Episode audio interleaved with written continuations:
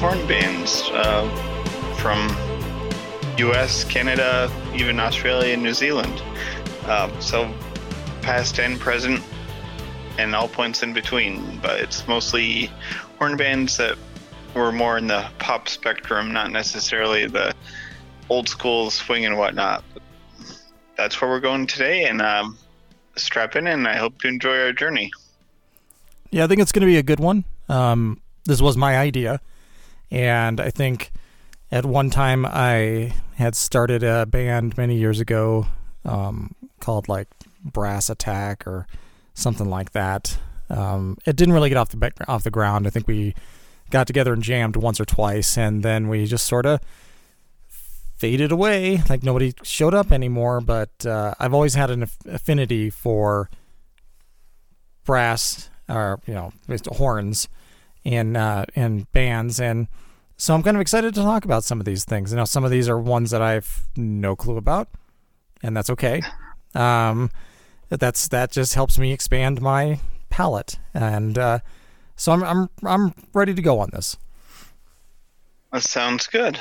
Um, before we dive into that, just a bit of music news. Um, H B O Now just put out their uh, Bee Gees documentary. Uh, mid-December, I believe it was, um, How Can You Mend a Broken Heart? It's excellent, very well done documentary, well worth watching, um, whether or not you're a fan of Bee Gees, but definitely if you're a fan of that era of music, if you're a fan of Bee Gees, it, it, it's definitely well worth watching. Yeah, that's I've got that uh, queued up on my um, watch list of things. Uh, you know, I travel a lot for my, I know it's hard for people to believe, but I have a real job. It's not just uh, sitting around doing music stuff, but I have to travel a lot for it too. So these are the things that I like to queue up and watch while I'm traveling on airplanes. And I don't know how many music documentaries I've I've been able to watch in the or last, I don't know, month, like year. And it's just been, this is one of the ones that I'm really, really excited for, because the Bee Gees are just one of those groups that I just have so many fond memories about growing up and with my mom and, and just the, the era. So I'm I'm really excited for it. I'm glad you turned me on to this one. Yeah, it's I, I was there was a lot I didn't know about the Bee Gees. I mean, granted, I, I knew their disco era, so it was very interesting to hear about the earlier pre-disco years and how they kind of had a lull in the early seventies until they discovered Barry had a this falsetto that they didn't even realize it until the mid seventies. And that was like their secret weapon. And after that, it, it's like the, it totally turned them around, put them back on a track for success. So th- I found that quite intriguing that they didn't even realize that earlier in their uh, careers. It, it took a good ten years of them being a band, even splitting up, getting back together before they even realized he had that falsetto that really took them to a different level. Um, they also delved into their younger brother, Andy. Um, and incidentally, he, even though he never recorded anything officially as a member of the Bee Gees with them, he did re- do recordings with them. Um, with uh, Desire, uh, I think, was the big one where they sang background. But he had officially joined the band just months before he died. Unfortunately, he never got to record any material with them as a member of the Bee Gees. Um, it's just unfortunate timing. Uh, but it was interesting to, I, I hadn't realized that he'd been technically been an official member of the band at the time of his death, even though he hadn't recorded anything with them as a member.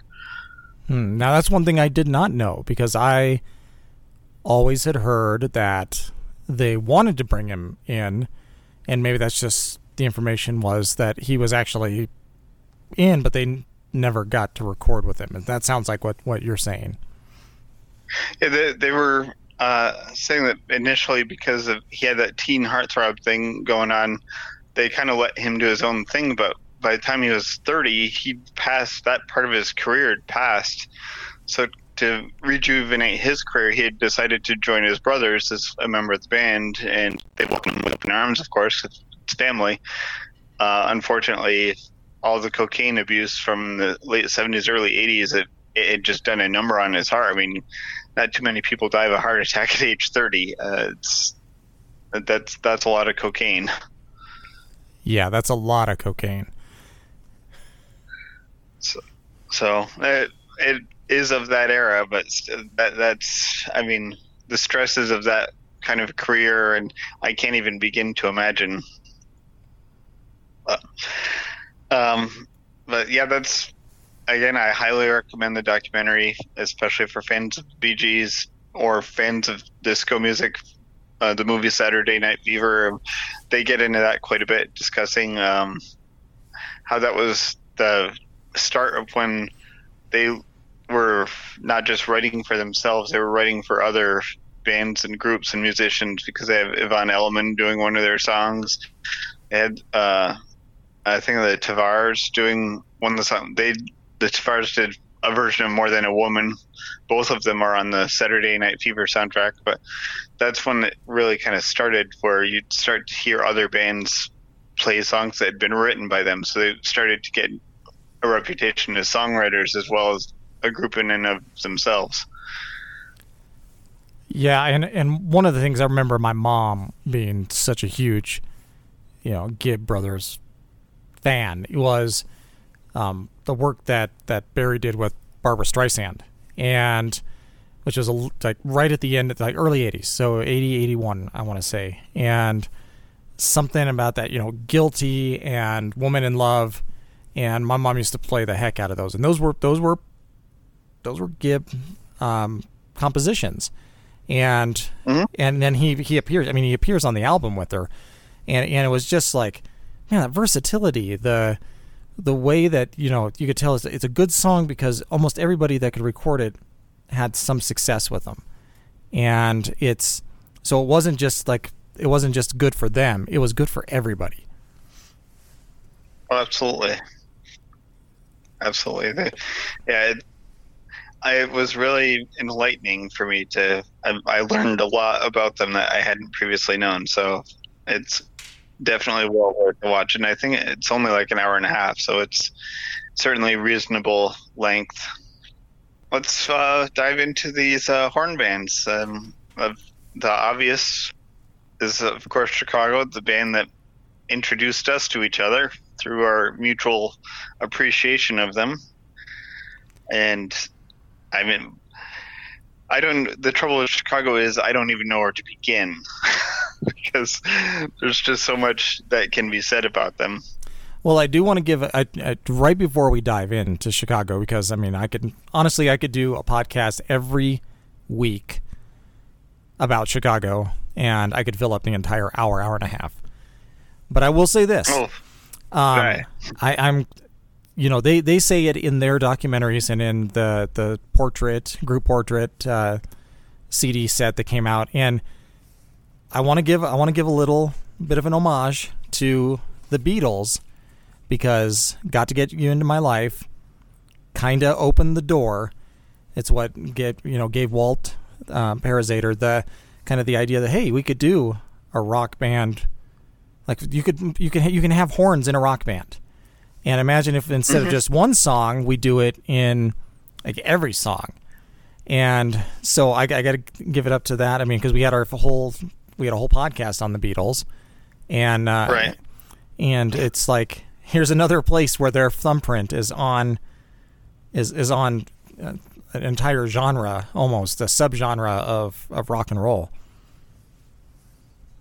Well, absolutely. I mean, they've the the level of musical adventurousness of the Beatles really paved the way for so many other kinds of music, so many subgenres of pop music. Um, it's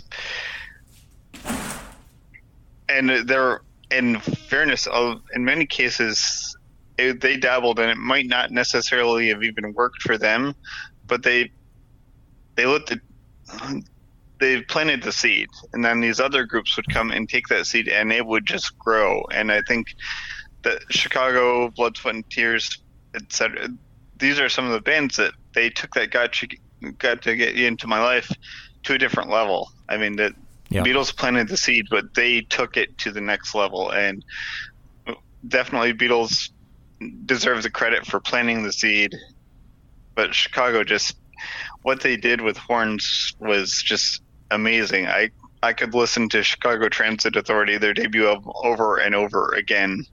It's, there's just so much going on, and I hear something new every time I listen to it. And I've been listening to that album for over thirty years of my forty-three year life. So it's, um, I, it's, yeah.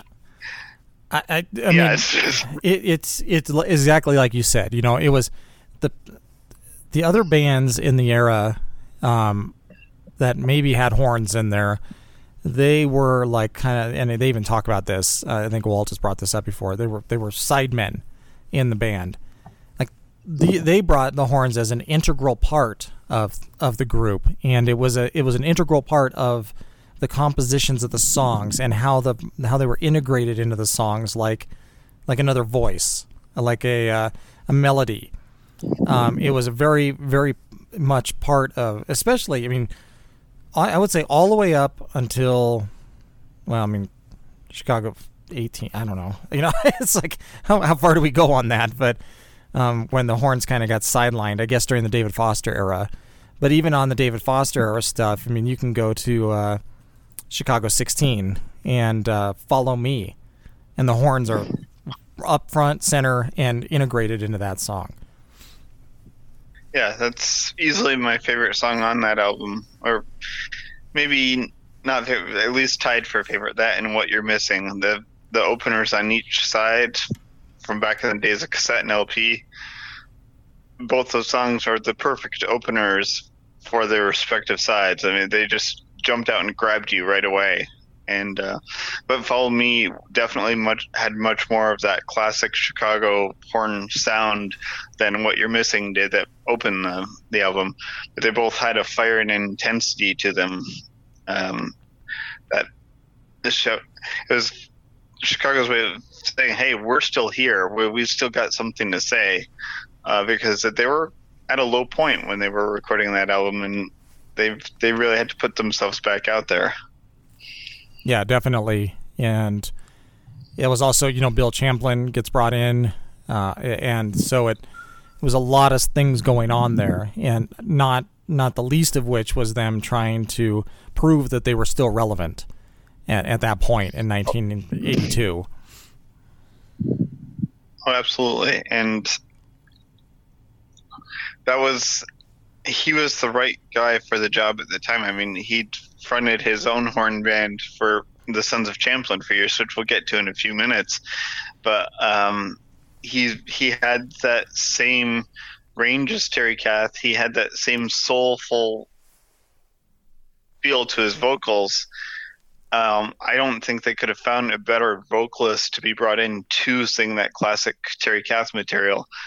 Um, he, he had the experience with horn bands, and he had the right voice for it, and uh, it was certainly a masterstroke to get him in the band at that point in time. And then the magic of he and Peter Cetera, their voices, there aren't too many voice pairs of singers that have blended as well as those two have. And no offense to Jason Scheff, but it wasn't quite as quite the same. It wasn't quite there. It was good, but it It was like lightning in a bottle with Peter Cetera and Bill Champlin. There's their voices is it's like a jigsaw puzzle. They just fit together perfectly. I mean, you listen to Hard Habit to Break. That's not just a pop song. That is a masterpiece of a song because the vocals were so spot on and they just complemented each other perfectly. Yeah, and it's interesting you bring up Hard Habit to Break because Hard Habit to Break is there's a version out there that has Robert Lamb singing the opening verse. And it was, I mean, they actually recorded this like demo version. And I'm a big Robert Lamb fan. I've all, that's what got me into Chicago was Robert Lamb's voice and, and his songs. Does anybody really know what time it is? Beginnings, which to me is still one of the best songs ever. But, oh, absolutely. Yeah. But I listened to this Hard Habit to Break and it's like, I, I hear Robert Lamb's in there and I'm like, I can see why they didn't include that. I mean, it was just, it just didn't fit well as as well as with Bill and Peter together by themselves. Robert just was like this third wheel in that version that I've heard. And you can go on YouTube and check it out. I think it's out there. That's where I got it from. And yeah, and it just doesn't it just doesn't jibe the same way. And I've actually heard the demo with Steve Kipner, um, who co-wrote the song. And Lamb's vocal delivery and his performance is almost spot on to what Kipner did.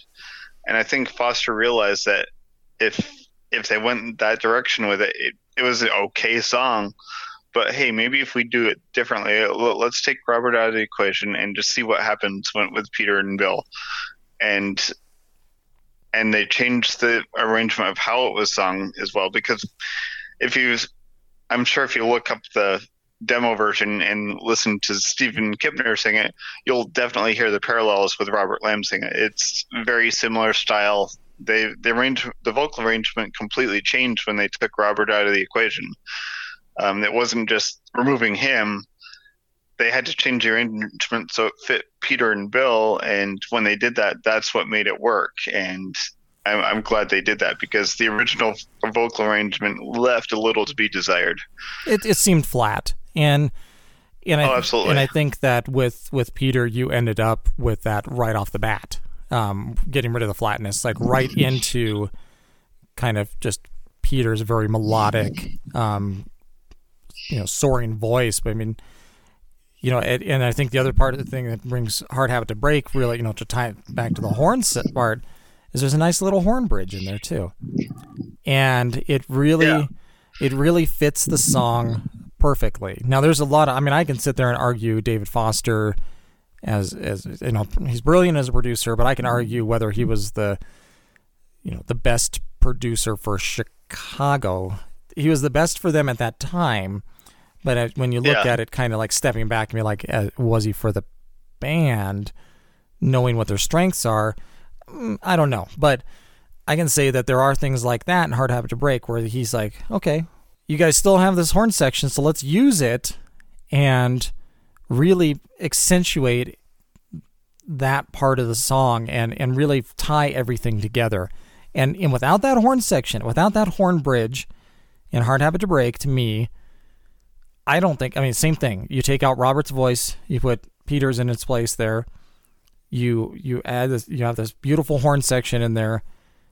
I mean, it's it's a Hard Habit to Break, not written by a Chicago member, but it is a Chicago song, and I will give I will give oh, them that. I mean, it is a Chicago song because it hits everybody's strength in that in that, and that's where I think it's beautiful.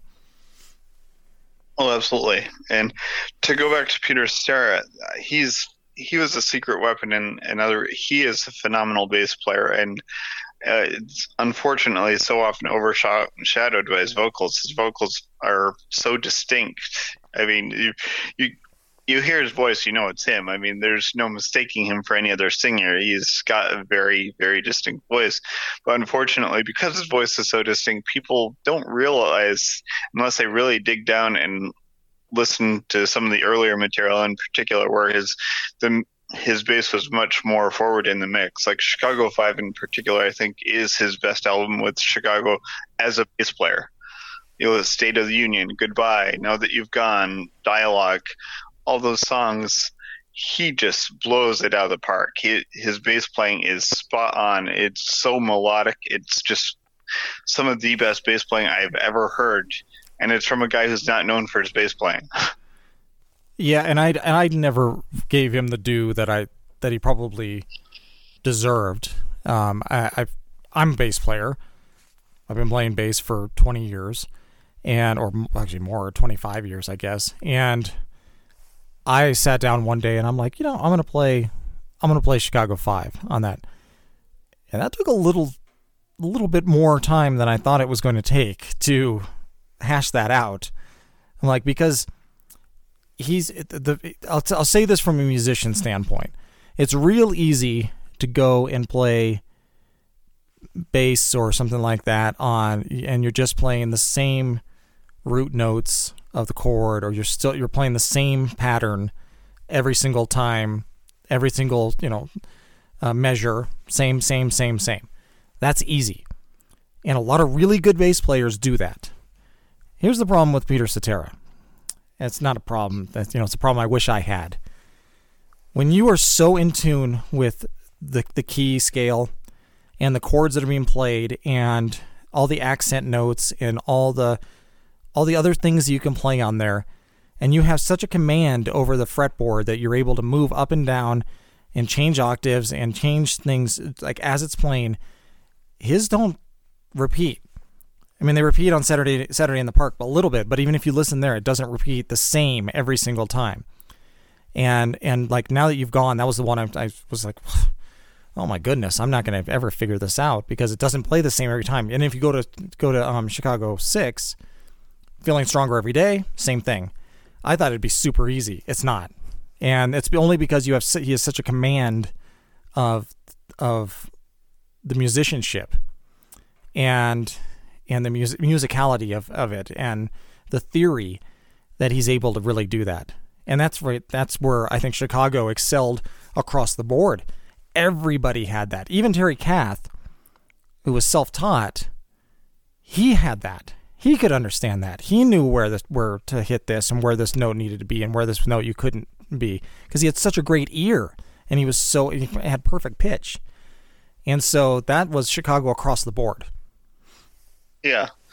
Yeah, they were the the rhythm section sometimes gets forgotten because of the horn section. Chicago's known for the horn section, but they wouldn't have been the same without Danny Serafin, Terry Kath, and Peter Cetera. Those The tightness of that rhythm section was fantastic. I mean, they were the secret ingredient that unfortunately often got overlooked because of that horn section that was the bread and butter, the staple that the band was known for.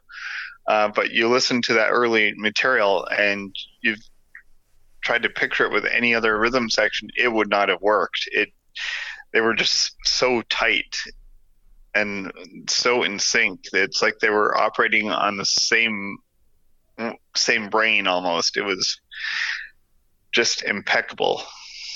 And and that's really no it's it's no knock on Jason, but it was a different it was different with Jason in there. He's not the same. He's technically a very good bass player, but he's not as he he's not a jazz bass player and uh, bass player and then as you know, jazz has got a it's got a little kind of fluidness to it. It's not uh, it doesn't always fall within the uh, the rules of music, uh, so to speak. And and I think with that uh, that improvisation that Peter brought is really what helped define that. And you know, I, that's I think that's what helped make Chicago such a great band. Oh, absolutely. I mean, it was. It was one of those situations where the the whole is greater than the sum of the parts. Um, it, and those are some seriously strong parts to throw together to get that whole cohesive sound. Oh, yeah. Well, you know, and, and I think you we we hit on this as I, as I kind of maybe turn us towards one of their contemporaries, Blood, Sweat, and Tears. Um, you want to talk about coming in with a bang and leaving with a whimper. Um, I don't know, is Bo Bice oh. still in Blood, Sweat, and Tears? Like, last I heard, he was the lead singer of uh, Blood, Sweat, and Tears was Bo Bice from American Idol.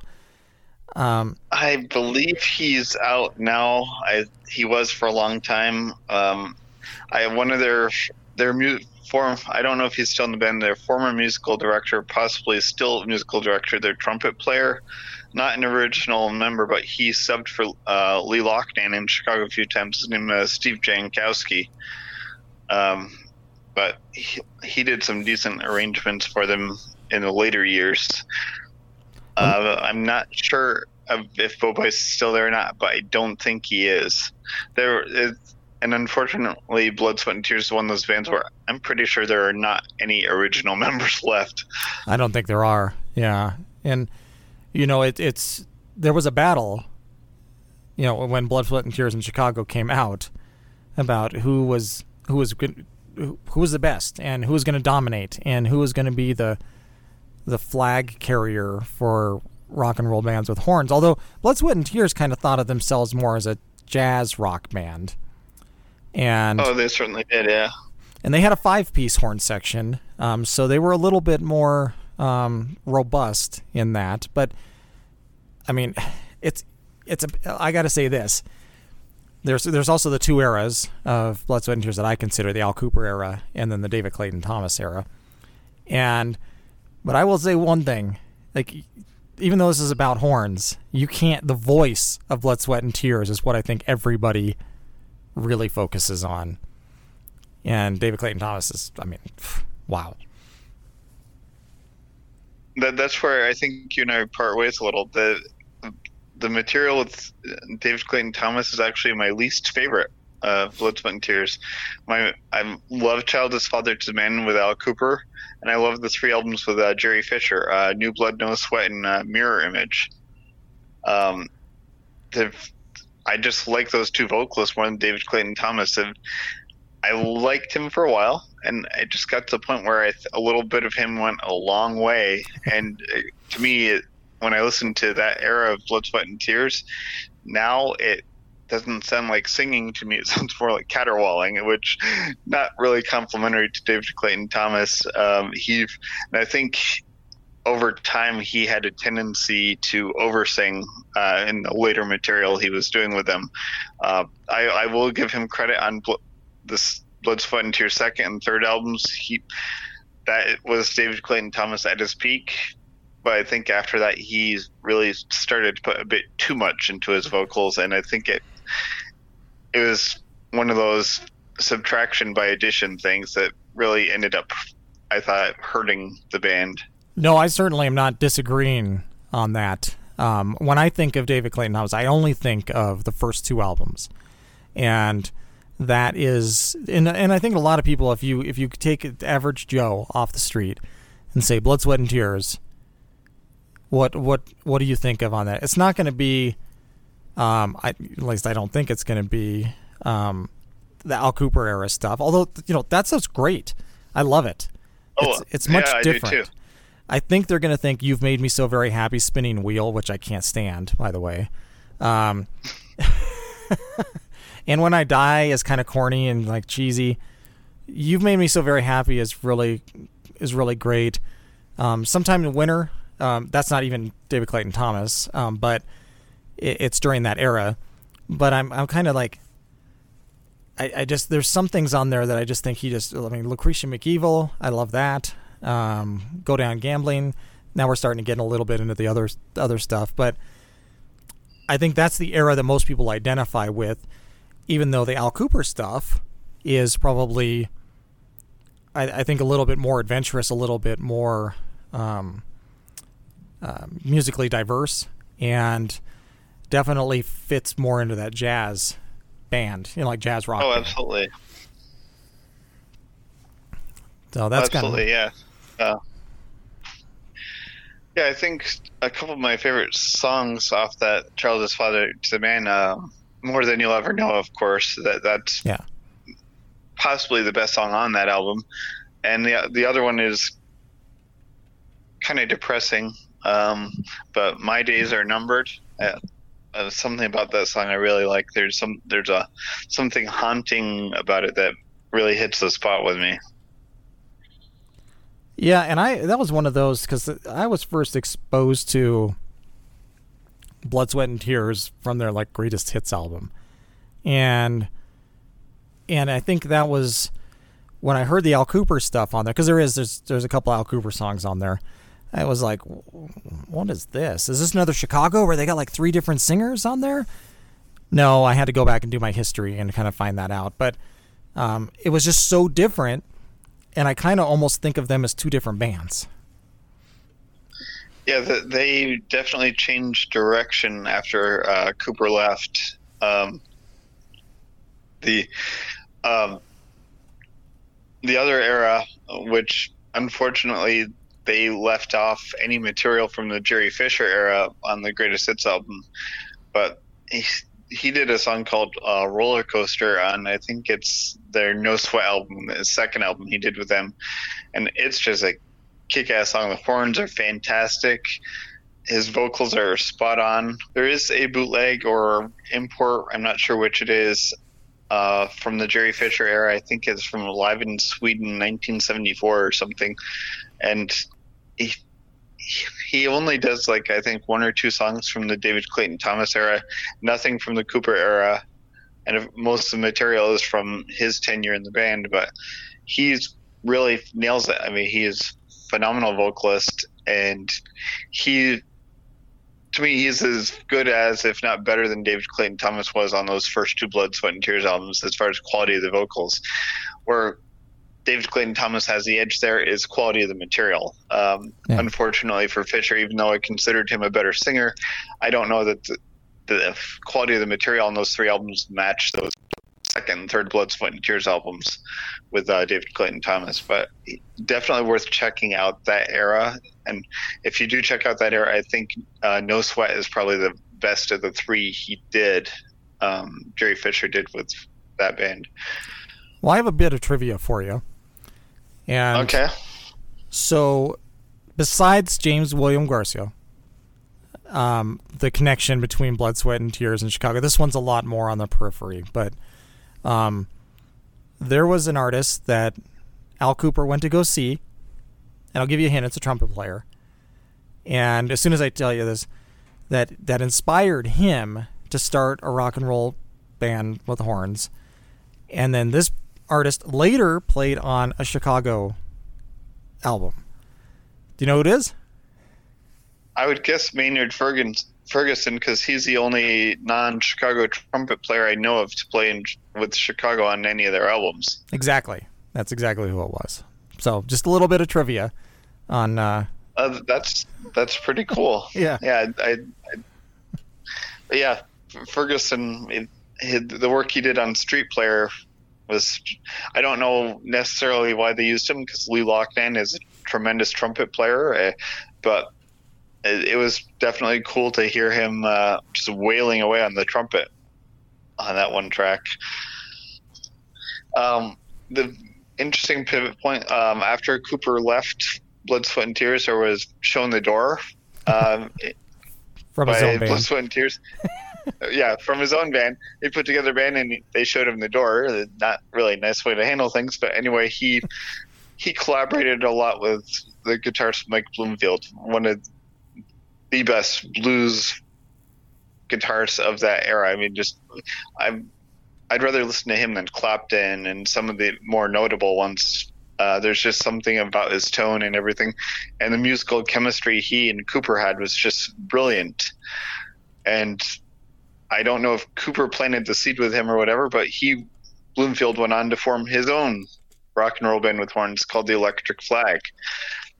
I'll admit right off the bat, I don't know a lot about them. I do know that um, they...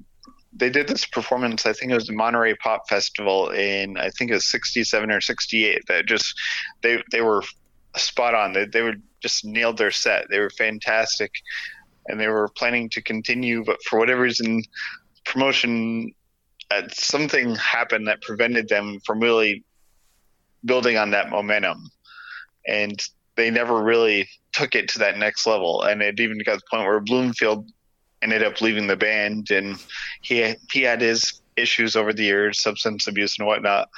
But um, it's interesting to start with Blood, Sweat, and Tears, just Child is Father to the Man, then listen to one or two of the albums Kooper and Bloomfield did together, and segue into the Electric Flag, and you get kind of a kind of hear the musical journey from one band to the other, with the common links being Al Kooper and Mike Bloomfield. And I'd say the material those two guys did together is superior to the Electric Flag material I've heard. Not a lot of it, but that's just me. Um, but it is worth at least giving a listen and checking out. Um, I I can't even name any of their songs off to the top of my head. They were a horn band for a moment in time, and they didn't have the longevity, of course. They didn't. They don't have the name recognition, but they are a product of that era, and they're, they're worth checking out. And this brings us to Electric Flag was a product of that in part, even though Bloomfield was a Chicago guy, as was Al Kooper. He'd relocated to the West Coast with the Electric Flag, which was also home to two other horn bands of that hour, of that era, Tower of Power and Sons of Champlin, uh, which were mainstays at the Bill Graham's various uh, venues, the Fillmore East, the Avalon. Um, there are two or three others. Uh, Winterland, I think, was another one. But this, those two bands were just, they were the bands of that era in that area. I mean, they were had a huge, both bands had substantial local followings. Both bands were very tight, very strong rhythm sections, uh, very different styles from one another. Tower of Power, more the soul funk thing going on, and Sons of Champlin being more, they got they had that funk thing going on too, but they had more of a psychedelic thing, especially with their lyrics being, many of their lyrics very, very trippy. Um, yes. But it's, they're de- both bands were definitely products of that era. Um, Tower of Power, I tend to prefer. There were three albums in the mid seventies they did with uh, Lenny Williams, fantastic singer, and I don't think anything they did before or anything they've done since matched the three albums they did with Lenny Williams. Uh, he just had the perfect voice for that band, and they've tried and tried and tried to find that vocalist again, and they've had some decent vocalists since then, but I don't think any of them have ever matched Lenny Williams. No, I think I think you're absolutely correct on that, and it's, you know, I when I think of Tower Tower of Power, I, I you know, of course, I've You're Still a Young Man. That one stands out to me, and of course, that was one of their biggest hits. Um, you know, and of course it would, but I, I just I think of I think of Sons of Champlin and Tower of Power. I group them together the same way we kind of grouped Chicago and Blood, Sweat, and Tears together. They were very similar in, in a lot of ways, and you're right. I, they, there, but there was that funk, and, and Bill Champlin's always kind of had a soul feel to him too a little bit. So I gotta I gotta give him a little bit of that. But they seem more similar to each other than they do to like Chicago.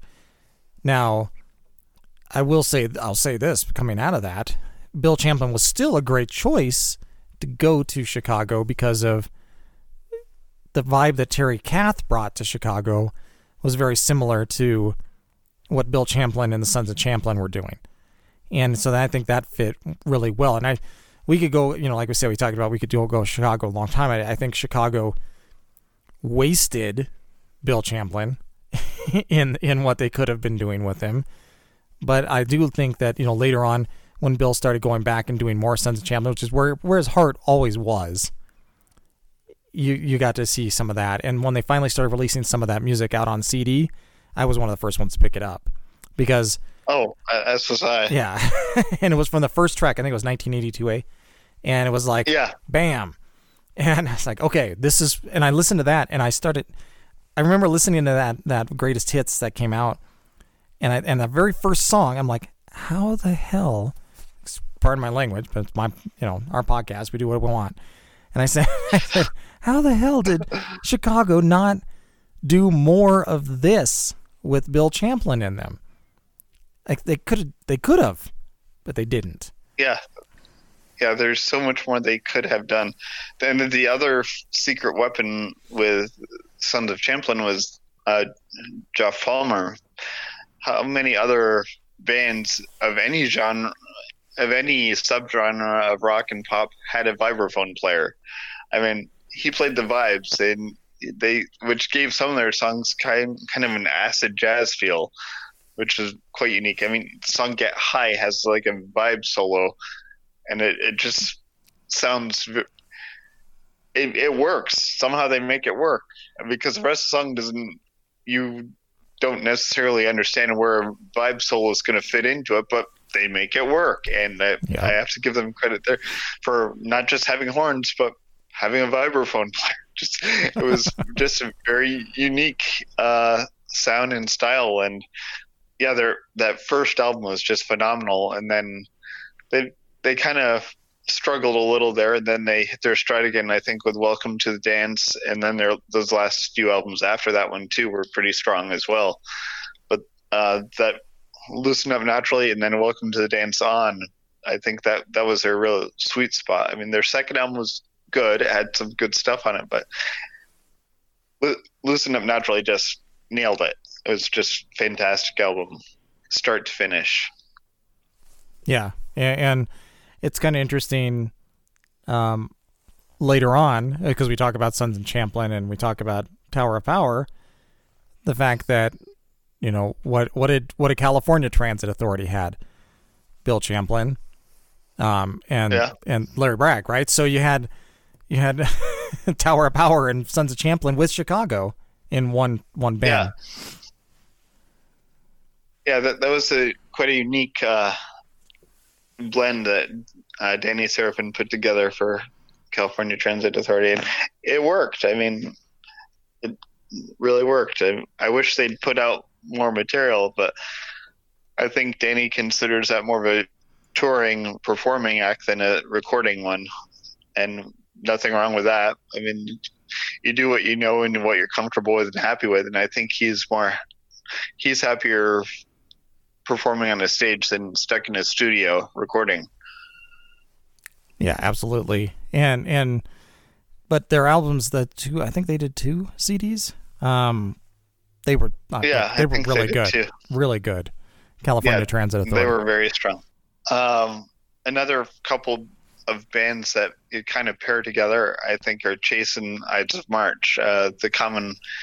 The common thread there is Jim Peterik, who later went on to be a founding member of Survivor after both Chase and Ides of March.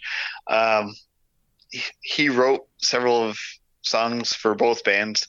I don't think he was ever an official member of Chase. He, um, he did sing with them of, on one or two of their albums.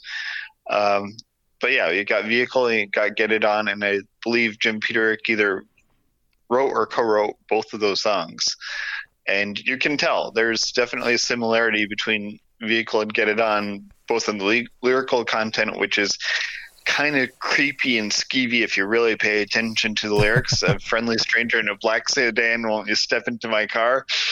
And then Get It On, it, well, speaks for itself. I don't really need to go into lyrics. I mean, the song title itself tells you where that one's going.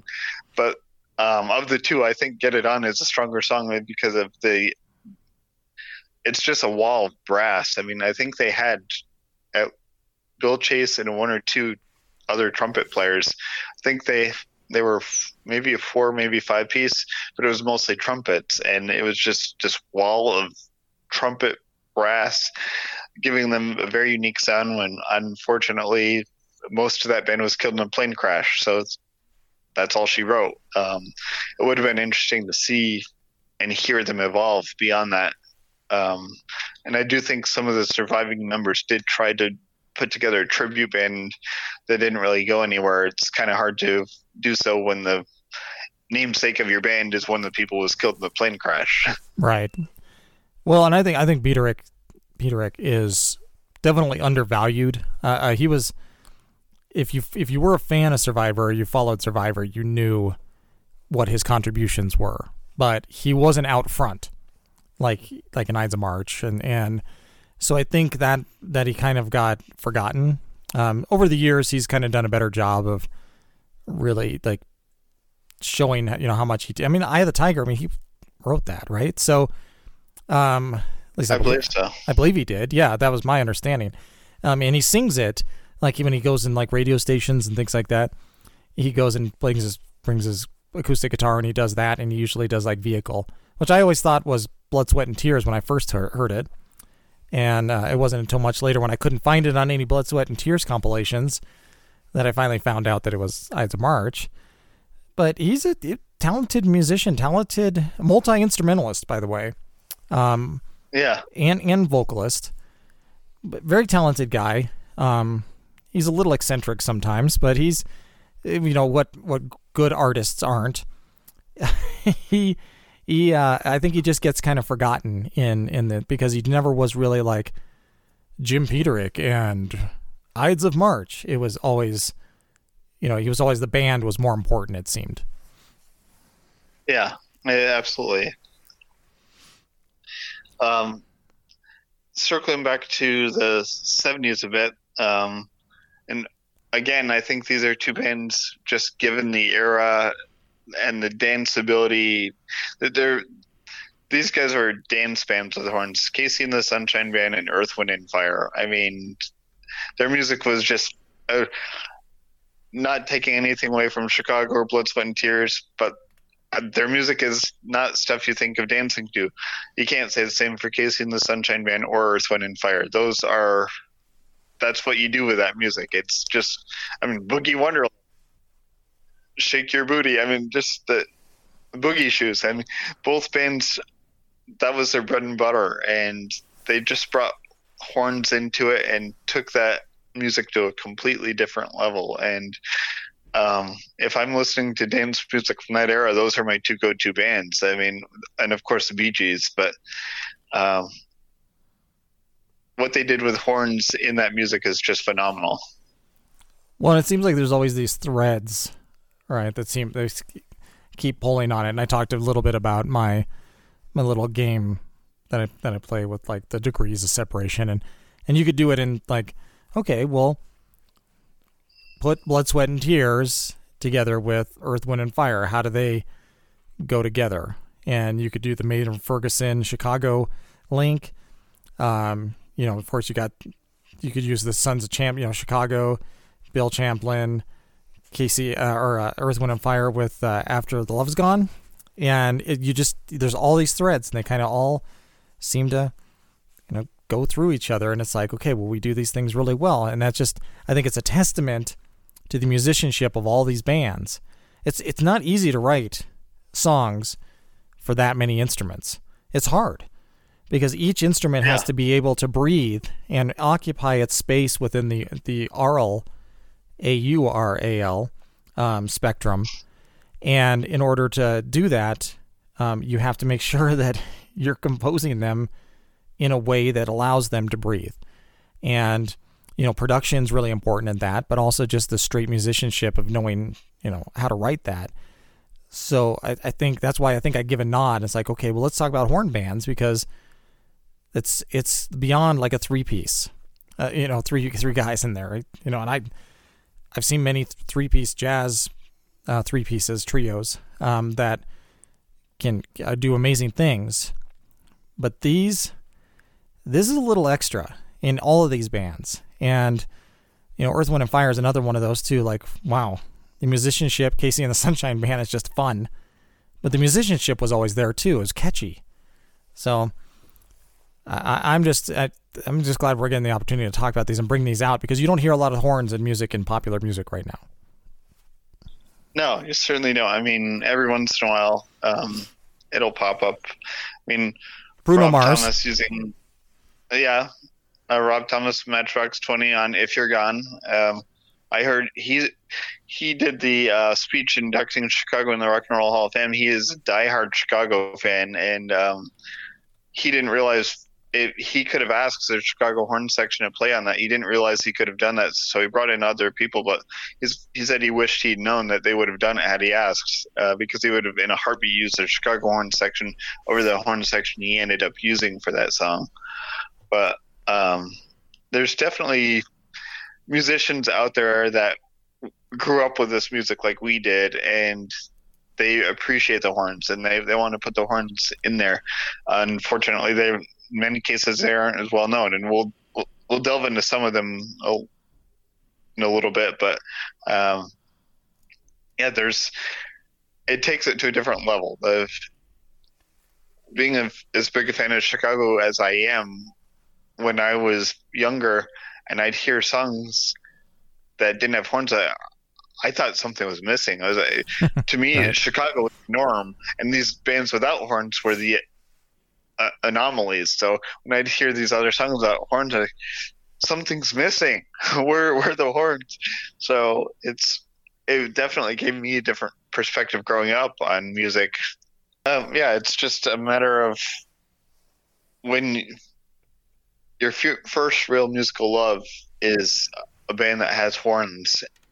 When you start to hear the music that doesn't have it, yeah, over time you come to realize that not all songs need it. But there are some songs out there where they don't have it, and you almost think they should. It, you develop the ear to say, there's a horn chart missing there. Right. And uh, that's that's what I think a lot of these horn bands have done for me, just growing up listening to them and having that appreciation for that. Well, I'll hum the horns sometimes to um to songs that don't even have horns in them, and just just because I think it's like, wow, this could really use one here. And you know, I we're not going to get into into Rich's um, hatred of modern pop music because it's written by three people and the same producers, you know, and all this. But I will say that I just have to get this vent off because I was on my way home today from a pretty eventful day, and. I, I think it, there was a Justin Bieber song. I think it's called Intentions or something like that. But it's just the same melody bit over and over for three and a half minutes. The exact same thing. Same, just repeat, repeat, repeat, repeat. And I guess my point is we're talking about, like, you know, we don't hear a lot of this modern pop music now, is that that is such a, a, a such a... um. like a, a vergence away from, or divergence away from this type of music where you actually have, like, you, you know, we structure the songs in, in ways that you don't know, it, it's not expected. What you hear is not expected. And that is, I think, what what I come to expect in songs. And that's what I think the horns bring to these songs is, look, you, yeah, oh, I have a guitar solo. Oh, well, now there's a horn solo and a guitar solo. And it's just one more thing to bring that variety, that spice to a song, to make it breathe, to make it, you know, vibrant and dynamic and interesting. And I think that's what's missing right now. And to me, to me, it's one of those things that's missing. So that's my rant. Well, to kind of pivot on that a little bit to take it in a slightly, I think part of my issue with Chicago's current music is the production. Here's, we know from the earlier material that when you give the band the space to breathe, the music the space to breathe, it sounds phenomenal. The last few albums they've done, the sound is so compressed, it's claustrophobic that they aren't giving the instruments the space to breathe that they need to really put themselves out there, and it just feels so tight and compressed, and it's missing something. It, it, and it also feels very sterile. I mean, they're yeah. Chicago thirty-six from twenty fourteen. I wanted to like it. The horns are back. I've got to give them credit there, but there's no feeling. There's no emotion there. It could have been recorded by robots. It's unfortunate because it just, the horns are there, but the feeling isn't. The emotion isn't. It's so automatic. There's nothing that takes it to a different level. And even Foster knew how to keep the emotion in there to to connect with the listener, so they didn't just hear the songs, they felt it. I felt nothing when I listened to Chicago thirty-six, other than the title track. The title track was phenomenal. The one now, that doesn't have their song. Band section, the horn section on it. Yeah, there. yeah. Exactly. The the only it's got Jason Scheff, and I think that's about it. And doesn't have the horn section. He had to bring in ringers, and and it's the most Chicago sounding song on the album, and it it's the least Chicago song on the album. It's it's the weird irony there, but it's the rest of that album is just sterile. It's and I know there are a lot of fans, Chicago fans, give me a lot of heat for saying that, but it, you listen to C T A, then you listen to thirty-six, and you're like, what happened? I mean, it, we both know a lot happened, but it's you've that's the other thing that it's they have to be produced and mixed properly to really appreciate. And when you have a band with horns, it needs the space to breathe. And if you mix it so, too compressed, you lose that. And I think that's where Chicago's gotten lost in more recent years. That and being on second and third and fourth replacements of some of their members, I don't think that's done them any favors either. No offense to the replacement members. It just doesn't feel the same anymore. And but that's that. I'll take offense to it. They they posted uh, a Christmas song the other I don't know, other week uh, off there. It had Neil singing it, and I almost vomited in my mouth. It was it was terrible to me. So I, I I'm like I'm so like done with the, with their new stuff right now. Like I, I I admire the legacy of the band, and I admire the the musicianship and the songwriting and and everything that went along with the production. Um. But this right now is not pretty, and and it's not. No. Yeah, it's it's kind of a disaster. Absolutely. As we started this feature on one of our previous episodes, if you like this, you might also like this. Um, and as you, Rich, well know, I'm a big fan of Oceania music, Australia, New Zealand. There are a handful of bands from down under that either have horns or they bring in horns on a lot of their material, and one of which was actually recommended to me by a fellow Chicago fan, a band called Cat Empire, which I absolutely love. They are completely unique. I've never heard anything like them before or since. They have Latin influences. They have they even they have a guy scratching records on a lot of their material, so that they're it, they have the brass, and then they, you hear record scratching. They're They don't rap, but they've got that in there. So that element of rap music thrown in with horns, with very Latin-esque rhythms. Um, their keyboard player is phenomenal. And the other thing I kind of dig about them is their vocalists don't try to – a lot of singers from Australia, New Zealand, England, wherever, they drop the accent when they sing. Cat Empire doesn't do that. You, they, they have a thick Australian accent and it comes around with vocals, and it may, the music is just plain fun, and it's catchy, and the musicianship is top notch, and that horn section just blows the doors off. They are f- fantastic. So I do highly recommend them. Um, they, I've got a handful of their albums. Uh, they've got some. You can. They've got music videos of some of their songs. Uh, Fishies. Uh, Brighter Than Gold. Um, they've got a song called How to Explain. They don't have a music video for that one, but it's, I think, the opening track off their de- debut album, where it's kind of like Introduction with Chicago. They explain what they're all about um, in that very first song, and it, it's an excellent song. Um, the other song that I have a video for is called uh, The Chariot. The, that's a um, really catchy song, and the, that's just about expressing yourself through music instead of through war and poverty, using music as getting a message out, a socio-political message out. And it's it's a really decent song, uh, but I highly recommend Cat Empire to any fans of any of the bands we've been discussing up to this point. Um, they they are fantastic. Um, another band from Australia that's been around quite a while. Uh, they split up in ninety-eight, but I think they've got back together to do some reunion shows over the years. Hunters and Collectors. Um, they're a bit more out there in new wave. Uh, Rich, you listen to some of their stuff. How how did you describe them? oh, uh, you had a unique description of them. Oh, I don't, I, I want to get that right. Let me let me look look look back on that. Um. Because you're right, and I, I think I had said something about it was like uh, Crowded House meets oh, what was it?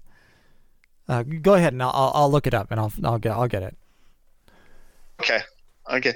Um, they they did try to crack the U S market. They uh, toured with Midnight Oil back in the late eighties or early nineties, and part of the reason they did that was a lot of Midnight Oil songs, even though they don't have a horn section, there are songs that have horns. So the Hunters and Collectors horn section stepped in to play horns for the Midnight Oil songs that needed it, like Beds Are Burning.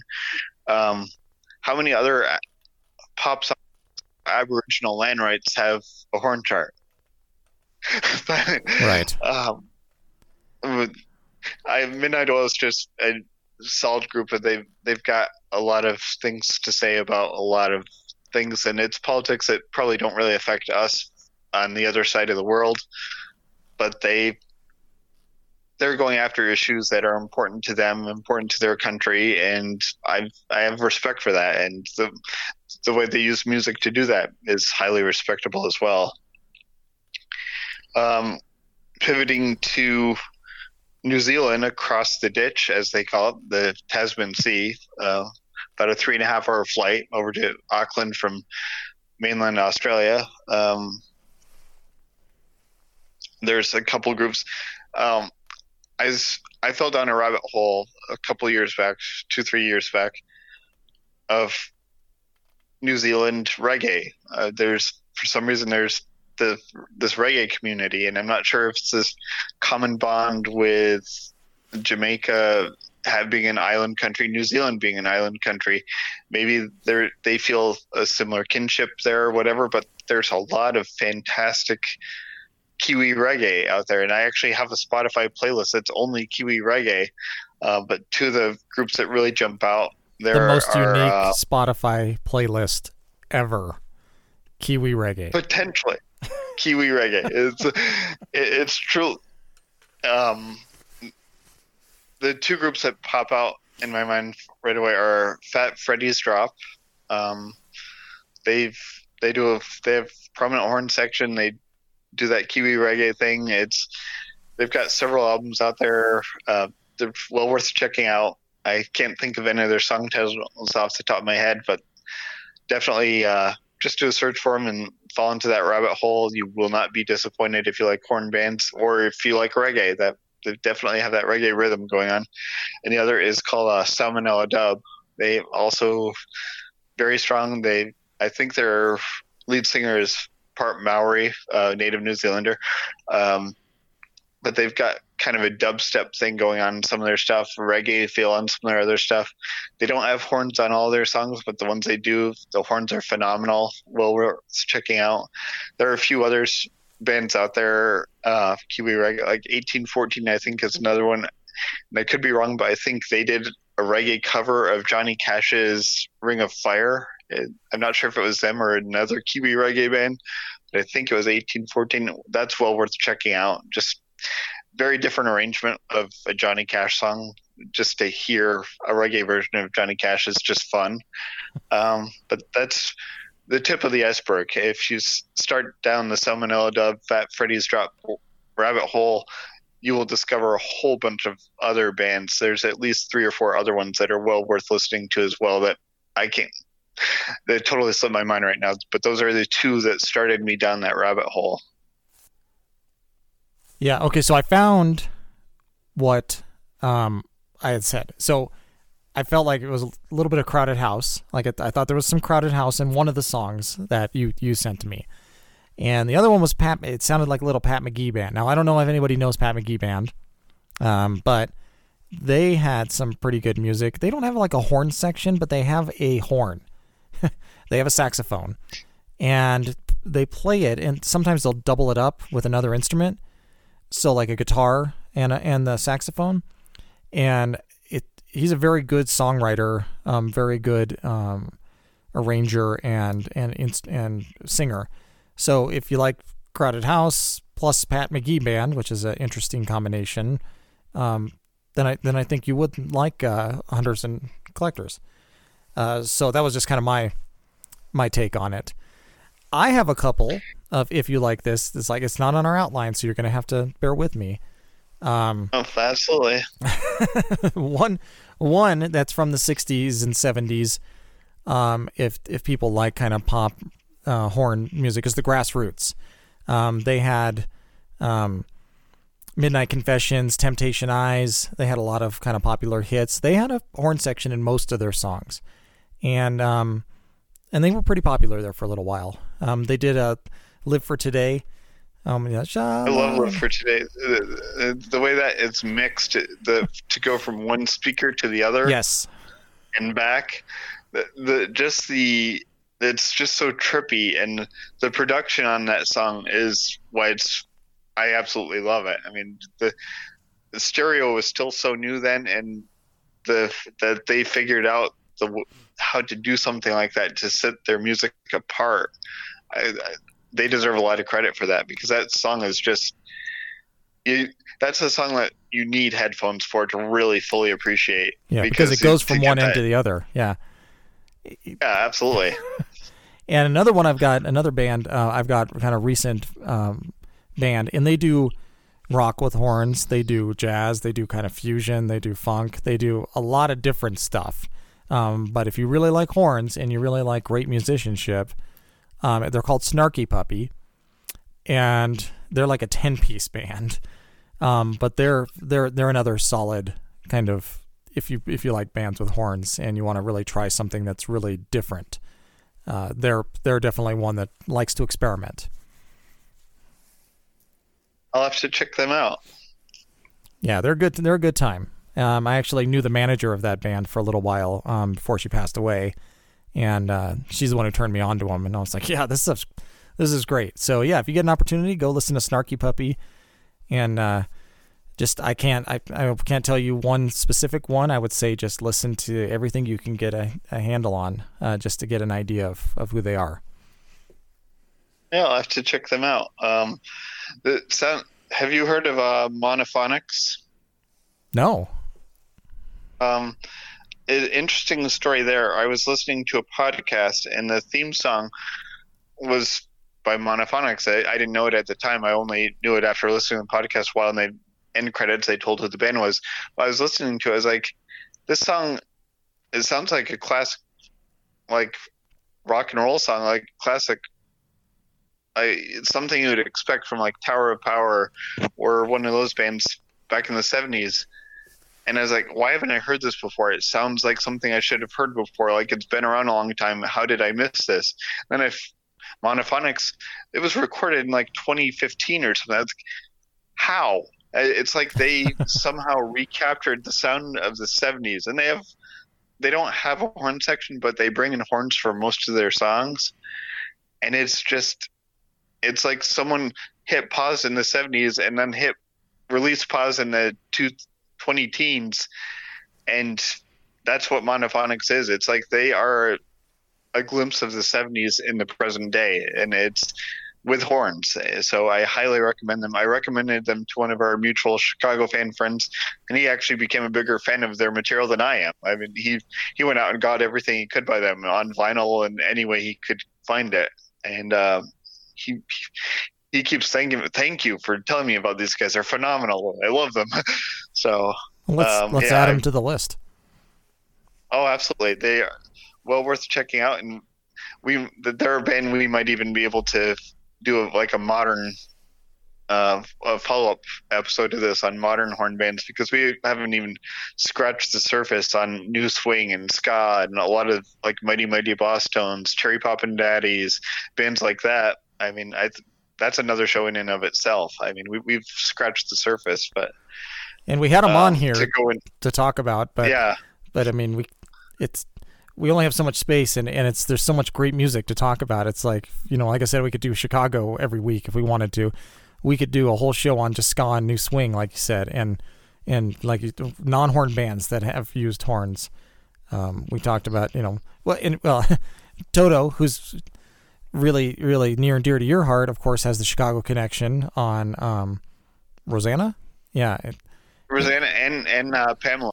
Uh, Jimmy Pankow played trombone on both of those. So there's another another connection. And, and of course, yeah. you know, Toto basically was the house band for Chicago sixteen. So it, it really all tied together. So it's kind of interesting that they would play on on that, that Chicago would play on that. Oh, absolutely. Really. And there's uh, on in twenty sixteen the following no two thousand six sorry the Falling in Between album uh, had a song I think Dying on My Feet. The horn chart was done by Jimmy Pankow. The Chicago horns play on it, I believe, or at least Pankow does. And Jason Scheff and Bill Champlin sing on it. They sing background on it. Oh, so the, uh, you talk about Toto being all over Chicago stuff in the eighties. That particular song, Chicago's that particular Toto song, Chicago's all over that one. It's, it's well worth checking out. I guess down that Chicago line that we were kind of talking about there, if anybody can get their hands on, you, you might know about this, um, Perp, is that uh, The Usual Suspects um, that had uh, Tom Scott and Bill Champlin on it. A lot of horns, a lot of jazz, a lot of kind of stuff going on in that. So that's another one. If people can track it down, it's it's rare, but if you can track it down, yeah. I would listen to that as well. Didn't uh, what's the song Champlin does? Is that the one he does "Good Friends" on? Yeah, and "Time Will Bring You Love," which is an old Sons of Champlin song he dusted off and redid for that.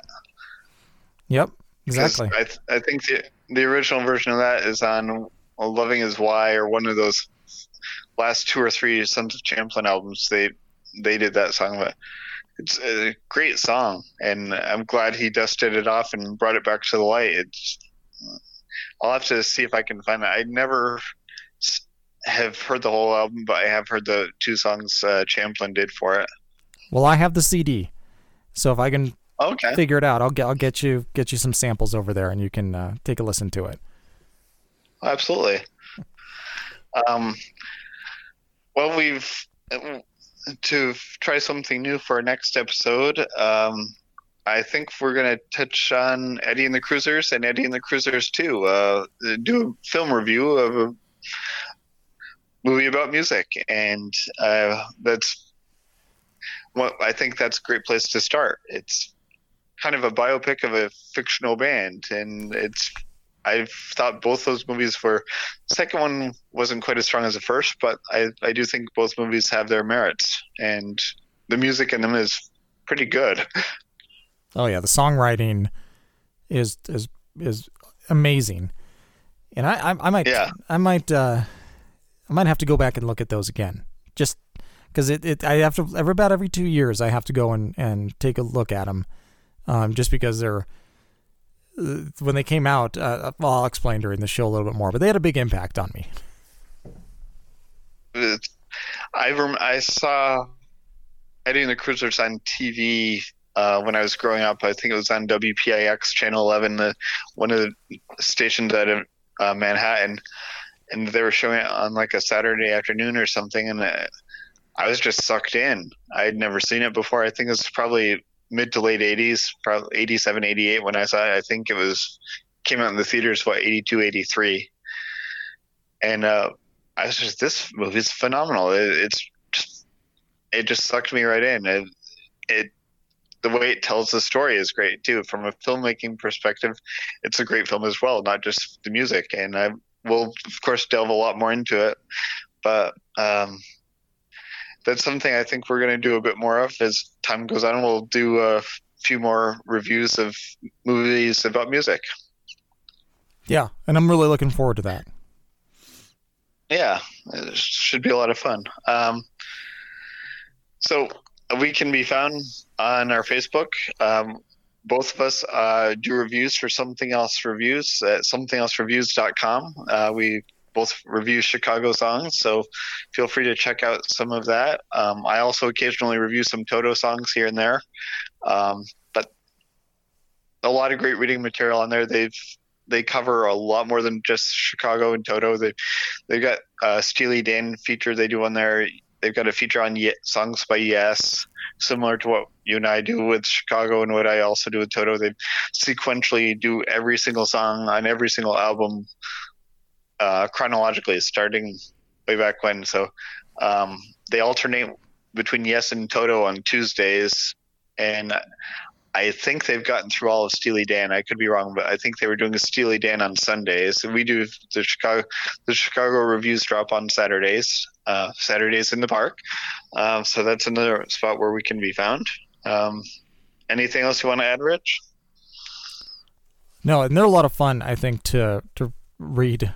Um, I, I go on there just for, just, you know, at work sometimes if I'm like, I'm just taking a little break, and I'll go and read something, um, just to get people's perspective. There's a whole bunch on there. So I, I definitely recommend, recommend that. But, you know, I also want to hear from you here, um, too, with us. You can email us or get us through the Facebook page. Um, and what's the email address again? Perp and Rick? uh, uh, perp and Rick at gmail dot com. And by N, it's just the letter N. I tried to keep it easy.